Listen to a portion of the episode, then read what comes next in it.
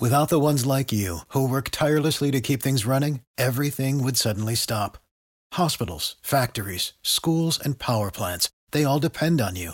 No matter the weather, emergency, or time of day, you're the ones who get it done. At Grainger, we're here for you with professional grade industrial supplies.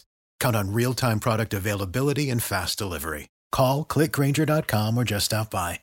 Grainger for the ones who get it done. Jam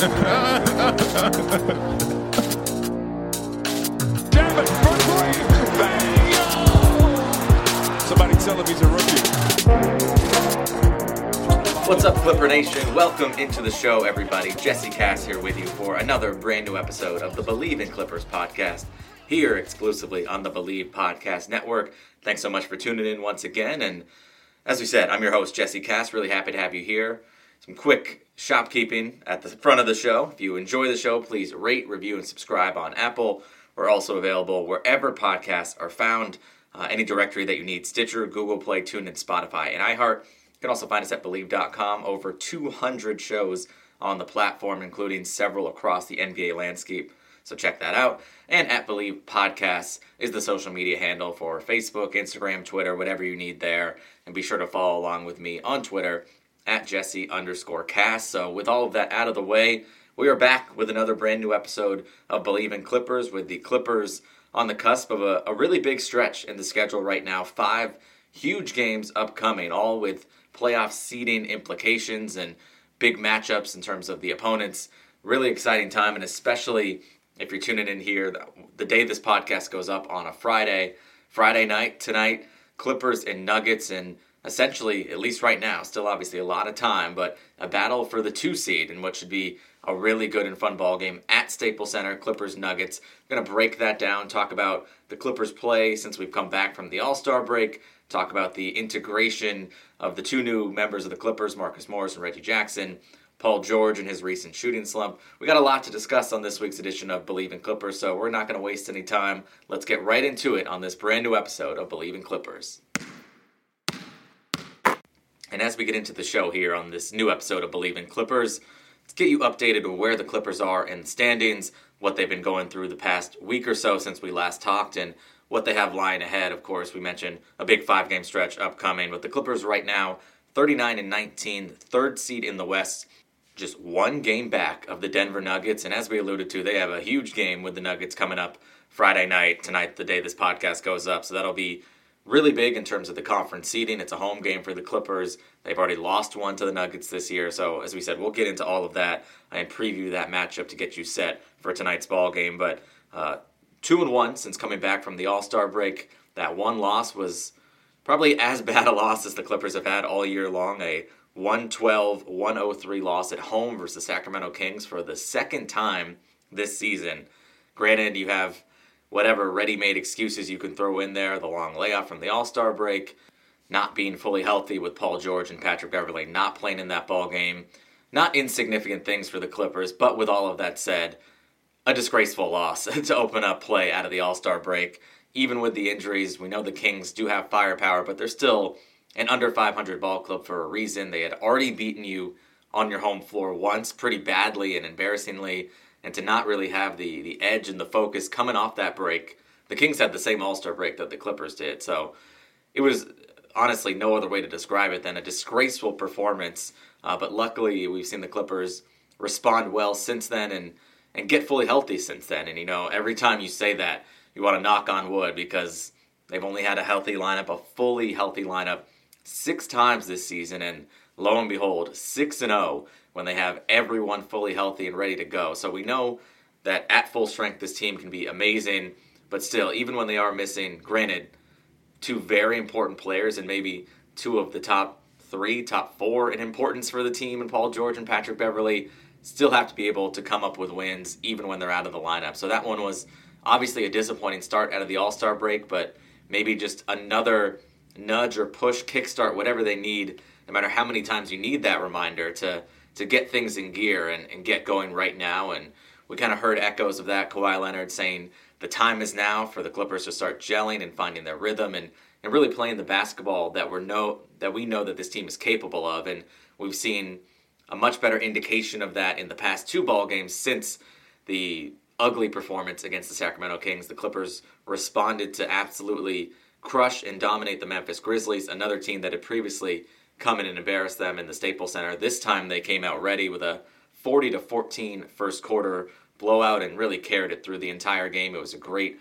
complete performance and then even more impressively, even though it was a much closer game on the road against Phoenix, a team again the Clippers had lost early in the year on the road at Phoenix. This time, despite a little bit of a slow start, not having their best shooting night, able to play great defense. They held the Suns to just 92 points and were able to come away with a 102 to 92 victory.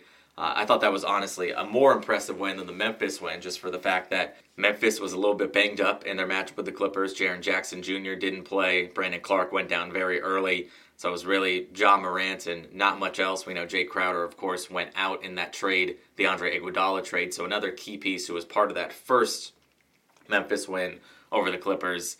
Uh, they were able to overcome that very easily in this ball game. And then Phoenix playing pretty well despite having a little bit worse record than Memphis does. It's on the road, a tougher test for the Clippers, and they were able, as we said, to respond well. So I thought the bounce back from the really, really, really bad loss against the Kings was nice and was absolutely necessary for this team. And we talked about it last week as well that the the time really is now. When we mentioned Kawhi Leonard just said it a moment ago, but for this team to go on an extended run of not only a win streak, but just good solid play from game to game to game. We've seen spurts of excellence at time for the Clippers and then mixed in or dusted in with little appearances of lackluster play or poor defense, whatever it may be.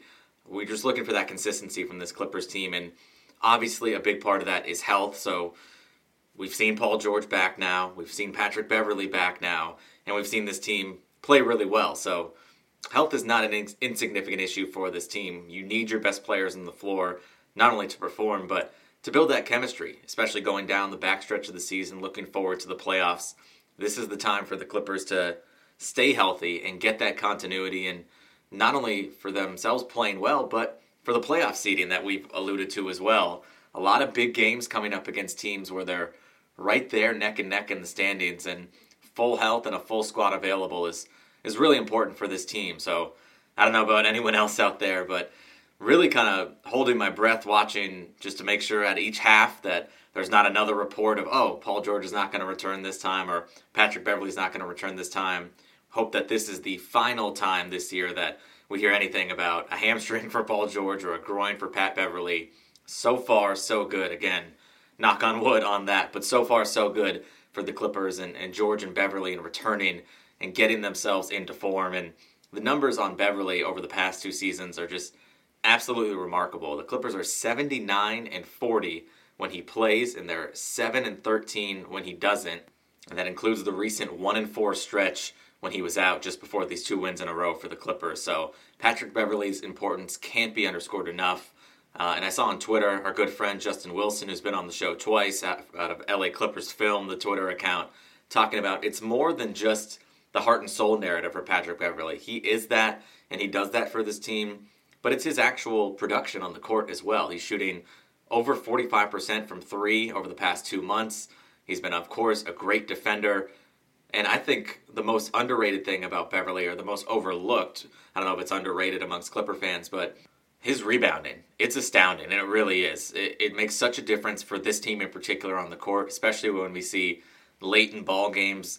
They go to a little bit smaller lineup with the much disputed and talked about Montrezl getting all the fourth quarter minutes, but with Trez at the five, having Beverley there on the court to help equalize the rebounding battle is so important. It's a 6'1, 180 pound guard who averages six rebounds a game. And if you think back to some of the other big games throughout the year against better opponents, Christmas Day against the Lakers, there's a possession where he gets three consecutive rebounds in a row. He's done that in other big games, comes up with big rebounds in crowds versus Houston in a win there. So he's done it so many times, and it really changes the game for the Clippers. They can stay smaller and have someone who just is relentless in his pursuit of the basketball in terms of rebounding, along with all the other plot positives that he brings to the game in terms of his three point shooting, his penetration, which is not necessarily his strong suit, but he is capable of pump faking and creating in the lane for others.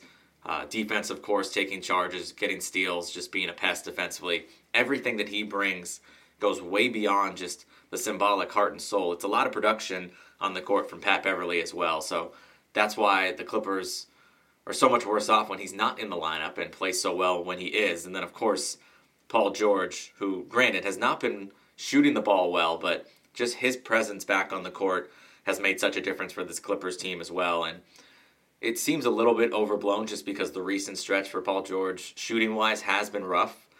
But you look at his numbers compared to a lot of his other career numbers, and they're right on par. It's just the volume is down for Paul George this year in terms of minutes played, down from 36 to 29, shot attempts from 21 to 16. So inevitably, the numbers overall are going to come down. But George still averaging 21 points, nearly six rebounds, nearly four assists, and the shooting percentages on the year are roughly the same. So it feels like it's been a lot more just because of the injuries that have kept George out on and off so often over the past month and a half.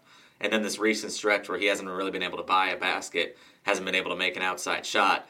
It kind of feels amplified from what it really is. Paul George has still had a really good season, and I know there's been a lot in the media of the trade wasn't worth it because George is underperforming, but you do this trade, I think we've talked about this a number of times, but you do the trade 100 times out of 100, despite how good we all knew and know Shai Gilgeous-Alexander is and is going to be, all the draft picks you gave up. You don't get Kawhi Leonard without making that trade for Paul George. And when Paul George is healthy and fully ready to go, he's still one of the best players in the league. So uh, anything in sports media is going to be reactionary and overreactionary a lot. So I think a lot of that's overblown. But Paul George, as we said, his numbers overall are still good. And for me, the shooting numbers or shooting struggles are not necessarily a huge issue. Obviously, you want him to get it going and find his touch, but what I think is the biggest thing for Paul George right now is just finding that level of explosion. And that obviously comes from getting the hamstring stronger, getting back to full strength. I think he's been working his way back. He's on a minutes limit.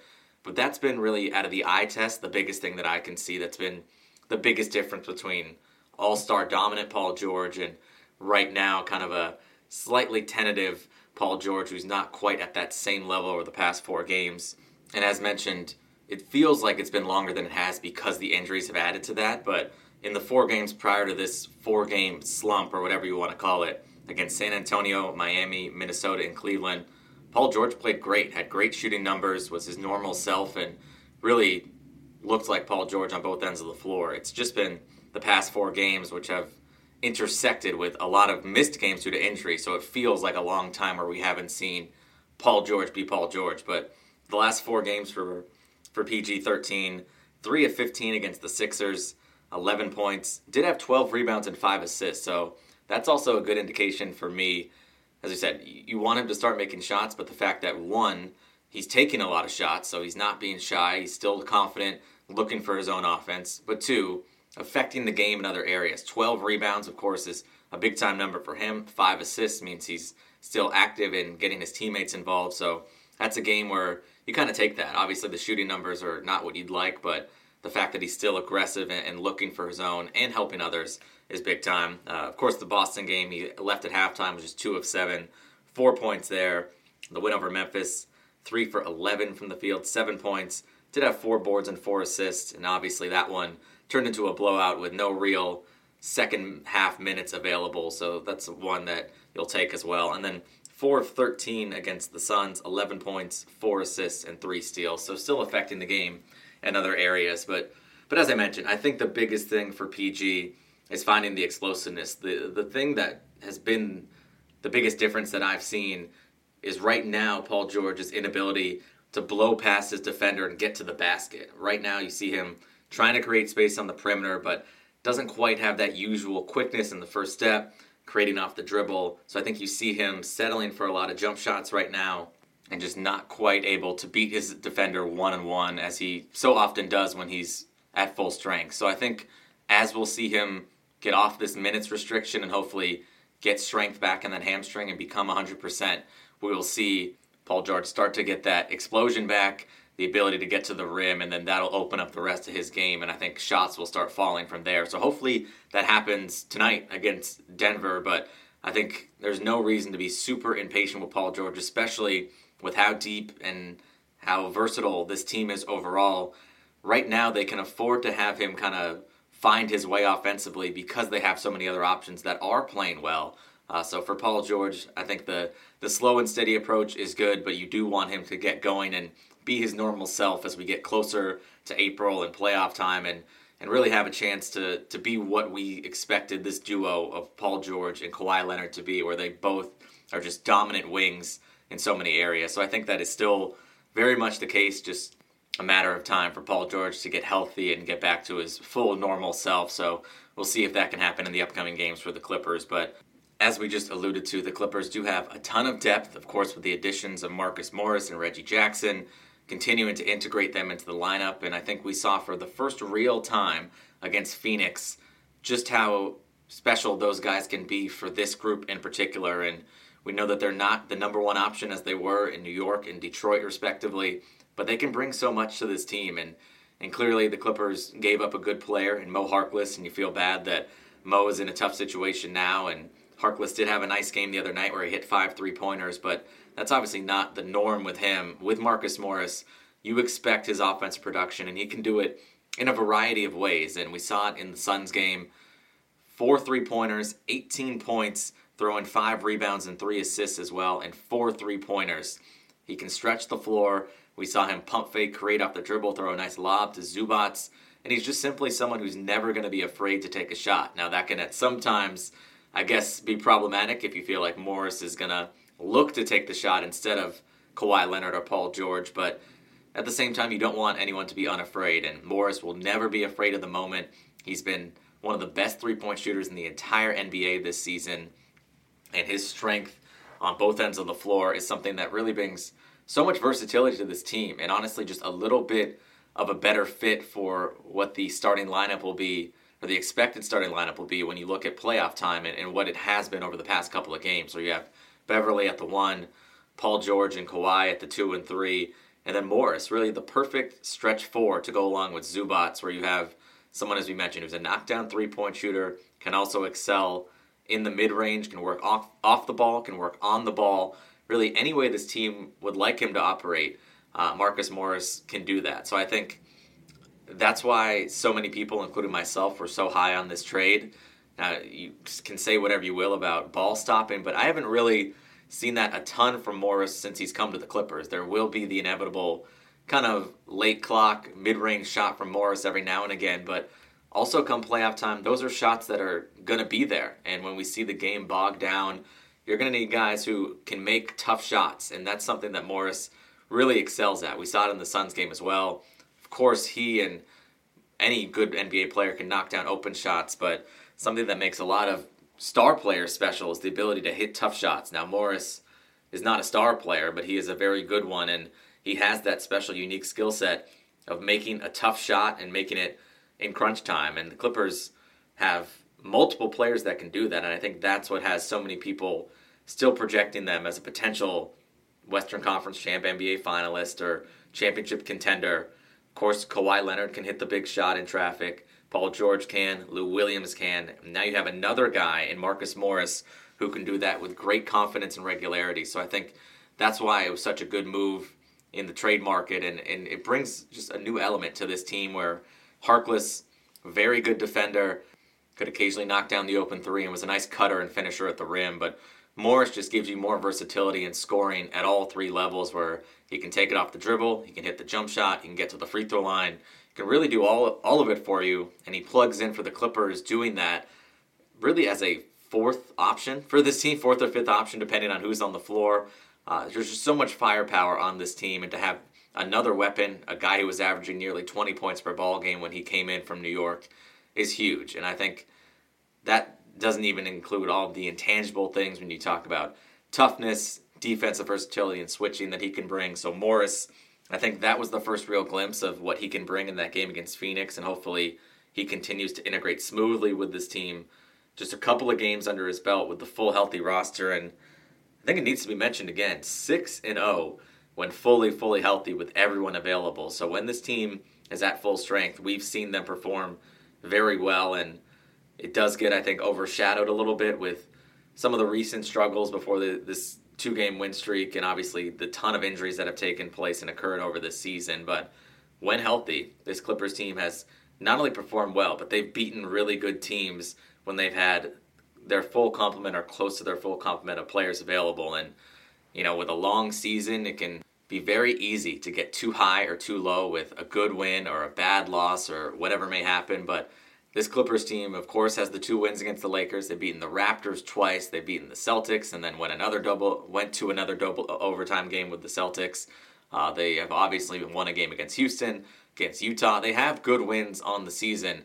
It's just intermixed with a recent rough stretch. But I think hopefully we're seeing them come out on the other side of that. And another reason for optimism is Reggie Jackson, who also had a great performance against Phoenix, had 12 points off the bench, shot the ball really well, hit a couple of three pointers, and really stabilized the, the second unit. And we, ta- we know Doc Rivers talked about Lou Williams and maybe getting a little bit tired being essentially the only primary ball handler off the bench for the Clippers. Now you split that role with Lou Will and Reggie Jackson, and you get a little bit more balance, a little bit more comfort, and someone who can also spread the floor and knock down a shot. And we talked about it on the show, of course, Jerome Robinson when he was on the team earlier this year and his inability to make a shot.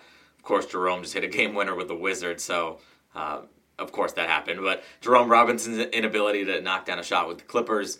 Uh, Rodney McGruder, the same thing, where granted McGruder can bring you good defense, but anytime he would set up for a shot, there was zero confidence that he would come through when making a shot, and you exchange those McGruder minutes for someone like Reggie Jackson, who is not shy, is very confident, can create off the dribble, and hit three point shots. It's just another big time element offensively. And if Jackson can just hold his own defensively, which we saw very nicely in the Phoenix game, he had a nice block shot, did a good job staying in front of his defenders. If he's locked in and engaged on defense, he's never going to be a great defender, but he can still do a nice job, and his offense can outweigh any deficiencies on the defensive end. So I think Jackson, as a plug and play guy off the bench, is really a good weapon for this Clippers team. So you add that, of course, to Morris.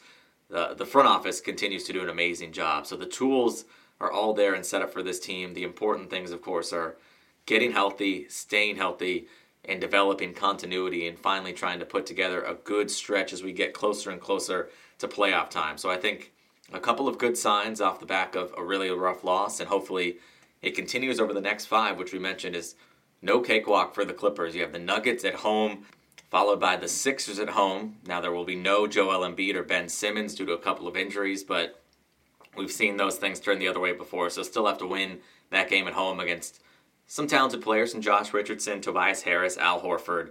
Still a game you have to battle to win. And then you follow that up with a couple of tough road games against Oklahoma City, Houston, and then back home for the Lakers. So five really good teams that are coming in. Uh, two of those on the road, and all with pretty big implications when it comes to the standings. Now it's likely going to be fluid over the over the next couple of weeks in terms of one day you might be in second, one one day you might be in third, uh, but you want to keep yourself in that top two three range. Just a game separates the Clippers from the Nuggets, which of course is the upcoming matchup.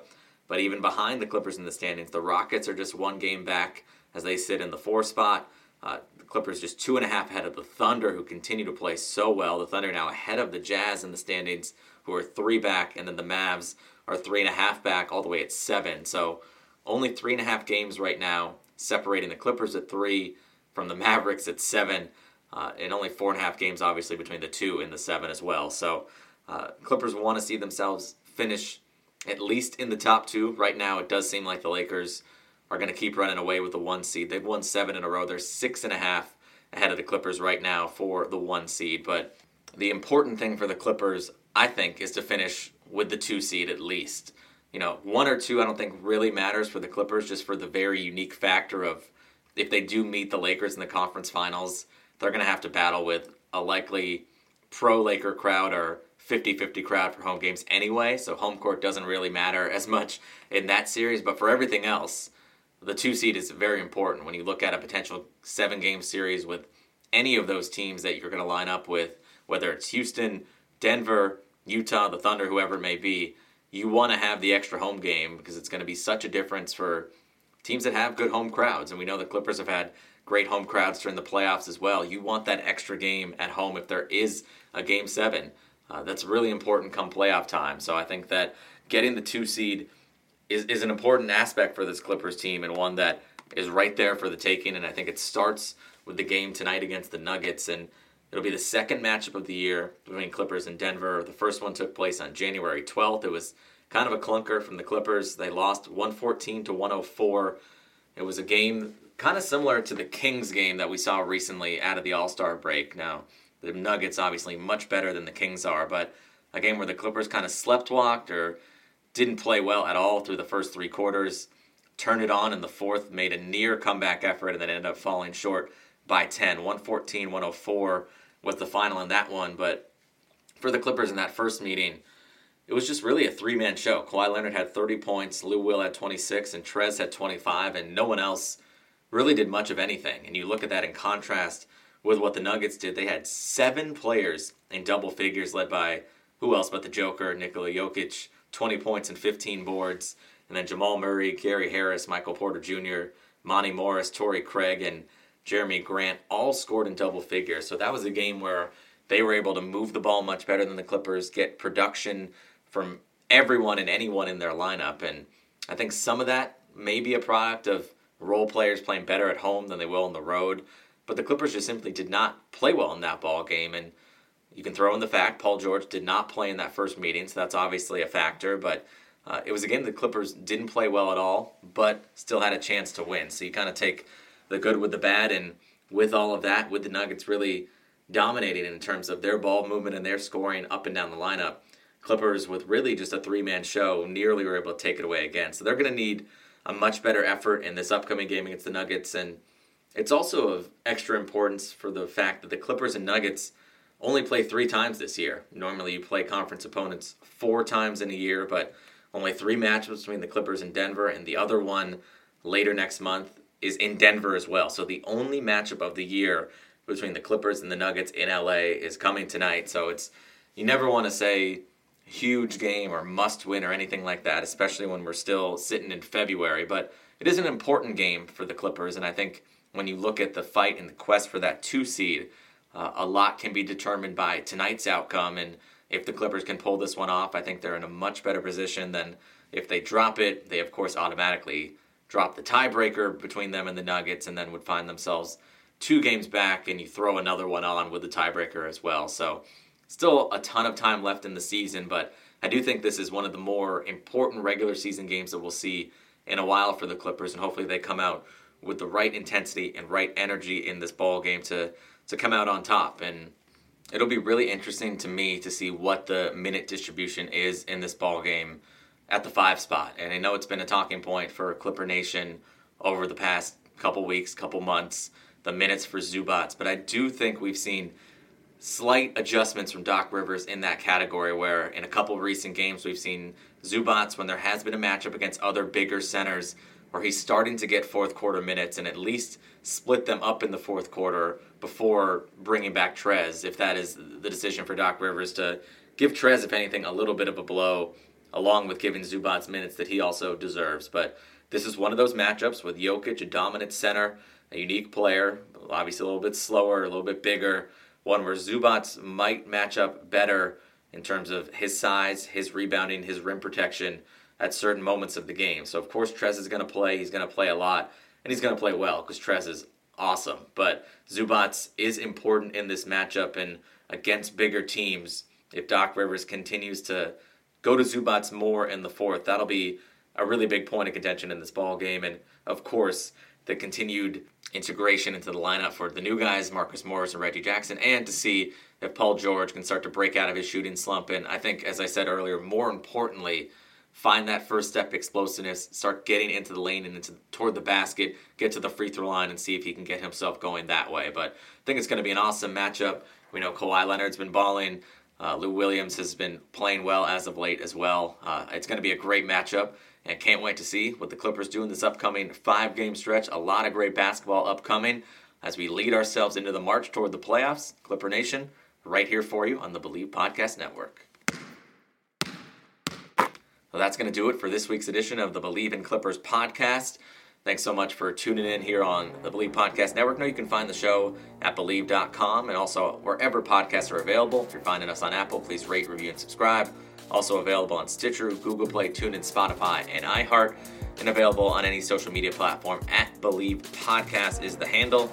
Also, if you're tuning me in here on this Friday afternoon, I'll be jumping on Extra Sports in Colorado Springs to talk about the Clippers and Nuggets at 3:05 p.m. Pacific time. So if you're able to tune in on that on Colorado Radio, on TuneIn wherever you can find that, be sure to check that out as well. So with all of that said, big matchups coming up for the Clippers. We have it all covered here for you on the Bleav Podcast Network, LA's number one sports podcast network, and the only place for the show for every team in LA and more.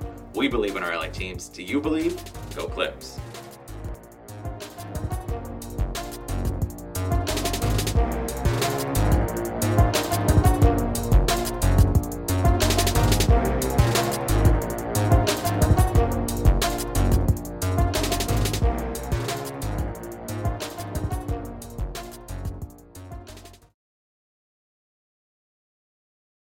Without the ones like you, who work tirelessly to keep things running, everything would suddenly stop. Hospitals, factories, schools, and power plants, they all depend on you. No matter the weather, emergency, or time of day, you're the ones who get it done. At Grainger, we're here for you with professional grade industrial supplies. Count on real time product availability and fast delivery. Call clickgrainger.com or just stop by. Grainger for the ones who get it done. You know, when you're listening to a true crime story that has an unbelievable plot twist that makes you stop in your tracks? That's what our podcast, People Are the Worst, brings you with each episode. I'm Rachel. And I'm Rebecca. We're identical twins who love true crime cases that make you say, didn't see that coming, and we hate the people responsible for them. Listen to People Are the Worst now on Apple, Spotify, or wherever you get your podcasts.